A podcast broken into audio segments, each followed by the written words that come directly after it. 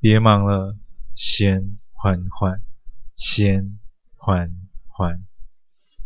嗨，我是 Alex，今天为大家带来的是《上菜喽宅急便》第九集。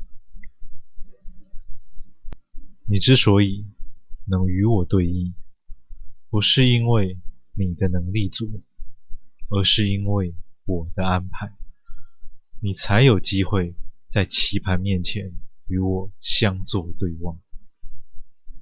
你永远无法得知我是谁。你手上的每一条线索，并非由你发现，而是我的给予。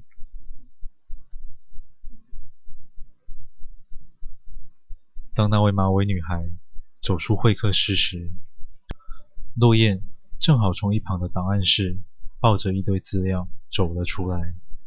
起初，他没有留心那位女孩，以为只是探亲的家属。可当他透过门上的玻璃看见陆谦被狱卒带走时，他的心中不禁颤抖。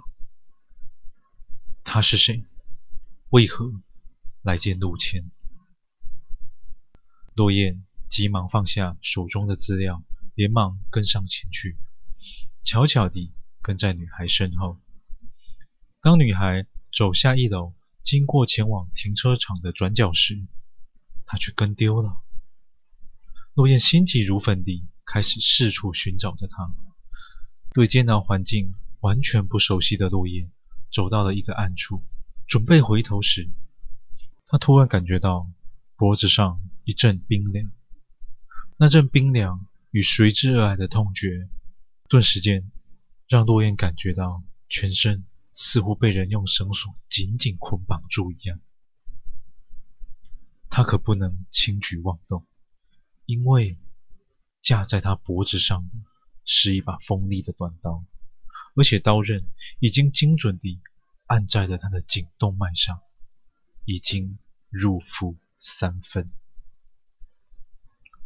鲜红的血液沿着刀身缓缓地流下，在他白色的衬衫上染出了一朵又一朵红色牡丹。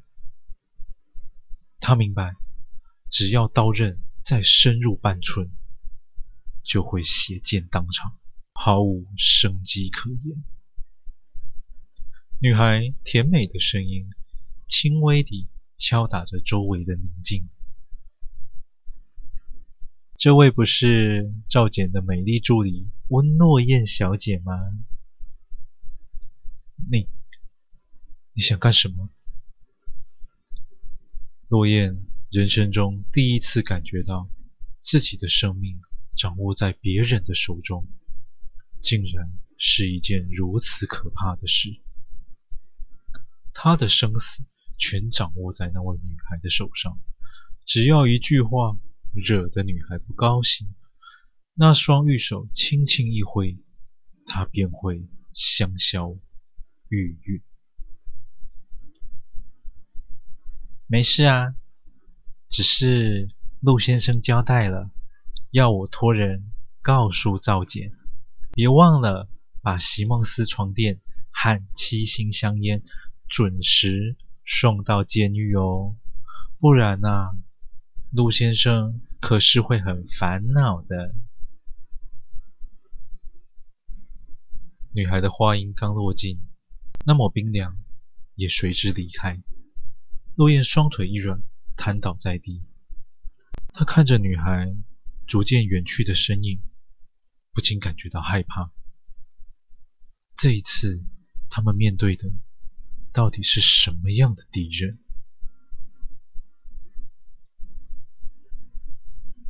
落雁回到地检署办公室后，飞玉见他一脸苍白和衣服上的血迹斑斑，便上前问他缘由。原先落雁还犹豫着该不该说，毕竟这只是他的猜测，毫无根据可言。但赵飞玉在工作上一向咄咄逼人，他实在也不想再见到那样子的嘴脸，便将那位女孩的事。与陆谦的通话录音，通通告诉给赵飞玉。赵简，那个所谓的太郎的玩具和小木屋一定有问题，我们派人去调查一下吧。”飞玉听完后，沉思了一会儿，却给出了落雁失望的答案。陆谦与我交易的内容是明天下午一点前吃上全市最高级的带骨牛排。你明天去准备，听好了，这一次一定要准时送达。顺便叫上几个人，把他的床垫送过去。可是赵简，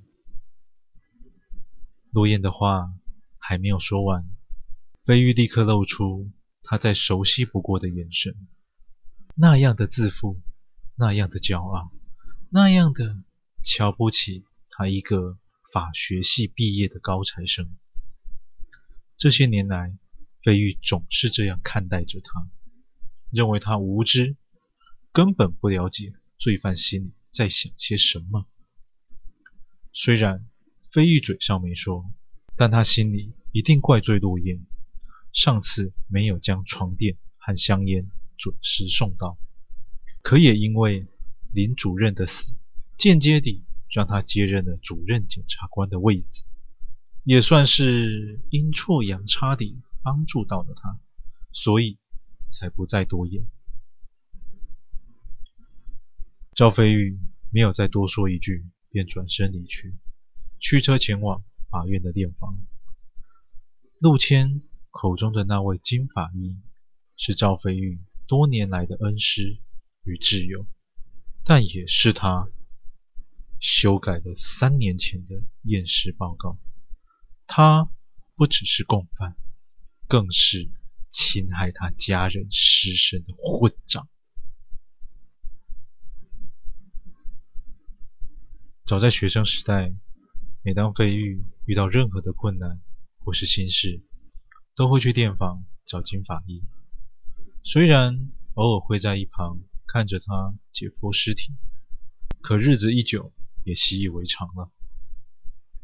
到了殓房后，飞玉一眼就找出金法医的位置，他正与助手解剖着上星期被父亲殴打致死的小女童。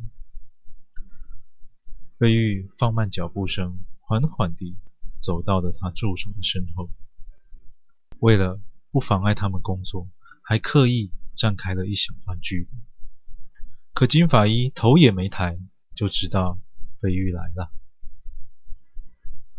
哎呦，赵主任，恭喜高迁啊！在解剖幼童尸体前说这样的话，听起来似乎十分不妥。可这就是。法医的工作日常，就像是医生在手术时闲聊着午餐时的便当菜色一样。见飞玉久久不语，金法医抬头一看，飞玉脸上的神情沉重异常。他并不知道飞玉的升迁是拜何人所赐，更不明白此时他已经成为对方的目标了。金法医脱下口罩，与飞玉走到一旁，问道：“飞玉啊，发生什么事了？”飞玉将整起事件一五一十地告诉了金法医。没想到，金法医听完后却嗤之以鼻，笑道：“飞玉啊，你干检察官这么多年，抓过了多少个犯人，看过了多少具的尸体。”如今你居然被一个嫌疑犯给威胁，你难道忘了吗？我和你父亲是怎么教你的吗？生命的陨落有时是刻意为之，有时只是机缘巧合。记住，永远不要当别人手中的棋子。可是，老师，金法医制住的飞玉。继续往下说，我还有工作要忙。如果你真的不放心的话，明天下午我刚好有空，你过来找我，我就不信他能把我怎么样呢？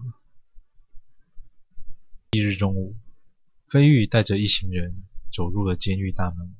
两名工人抬着席梦思床垫，落雁小心翼翼地拿着刚买好的牛排，跟在队伍的最后。当众人走进两旁都是钢铁牢笼的长廊时，整座监狱里群起激昂，犯人们个个激动拍打着铁栏，大家都不敢相信眼前看到的景象。妈的嘞，这小子啊，刚进来又是睡席梦思，又是吃牛排，他到底有什么样的靠山呢？走进陆谦的单人牢房时，他正一脸从容地站在墙边，以手示意。飞玉吩咐两名工人将床垫放到陆谦的床上。床垫摆好后，飞玉赶紧遣工人离开。落雁毕恭毕敬地为陆谦将借来的折叠桌摆好，桌面上铺好了一张白色的餐巾，小心地。将冒着烟的牛排从保温箱里拿出，陆谦满意地坐到了床垫上。落雁随即递上餐巾，并把刀叉笔直地放到陆谦的面前。突然间，原本狭隘窄小的牢房，竟变成了小小的高级牛排馆。陆谦将餐巾。围在脖子上，开始品尝着这牢笼里不可能出现的人间美味。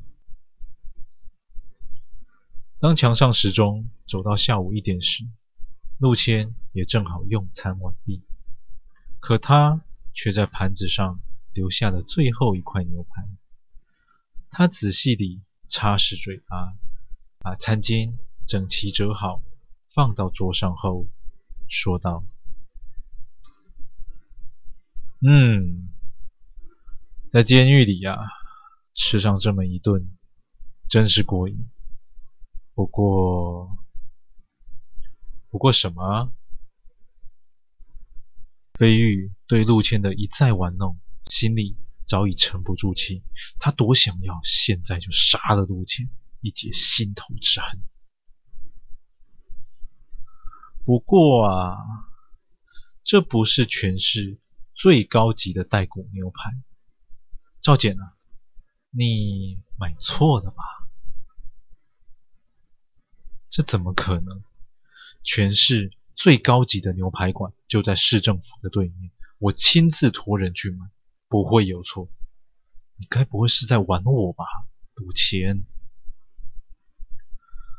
陆谦昂起头，看了飞玉一眼，冷笑了一声，哈。我当然知道全市最高级的牛排在哪，我也知道赵简你一定没少去，但我刚才吃下去的牛排应该是你们地检署对面巷子口那间路边摊吧？不信你吃吃看呢。飞鱼用手拿起最后一块牛排往嘴里塞，咀嚼了几口后。他的脸上出现了震惊二字，他转过身问道：“落雁，你？”陆雁见状，吓得连魂都没了，双腿瘫软地跪在地上，支支吾吾地说着：“对，对不起，我我原先的确是去那间牛排馆买的。那为什么现在会变成这种劣等的牛排？”飞玉的话语中不仅带着愤怒，还有害怕失去自由的恐惧。因为，因为我在回来的路上不小心被被被人推了一把，牛排就就全洒在地上了。我一回头，那人就不见了。我我我我想要准时。混蛋！飞鱼大骂一声后，脑中突然一片空白。他猛然回头，看着躺在床上一脸享受的陆谦。赵姐，今天又让你上了一课啊！一个货运司机不仅仅要将货物准时送达，而且还不能送错啊！陆谦瞥了墙上时钟一眼，缓缓闭上双眼，嘴角微微上扬，说道：“赵简，不去殓房看一看吗？”感谢您收听完今天的故事。倘若你也喜欢，请不要吝啬你的分享，动动手指头将缓缓分享出去，让更多的人。能够听见缓缓，我是 Alice，感谢您。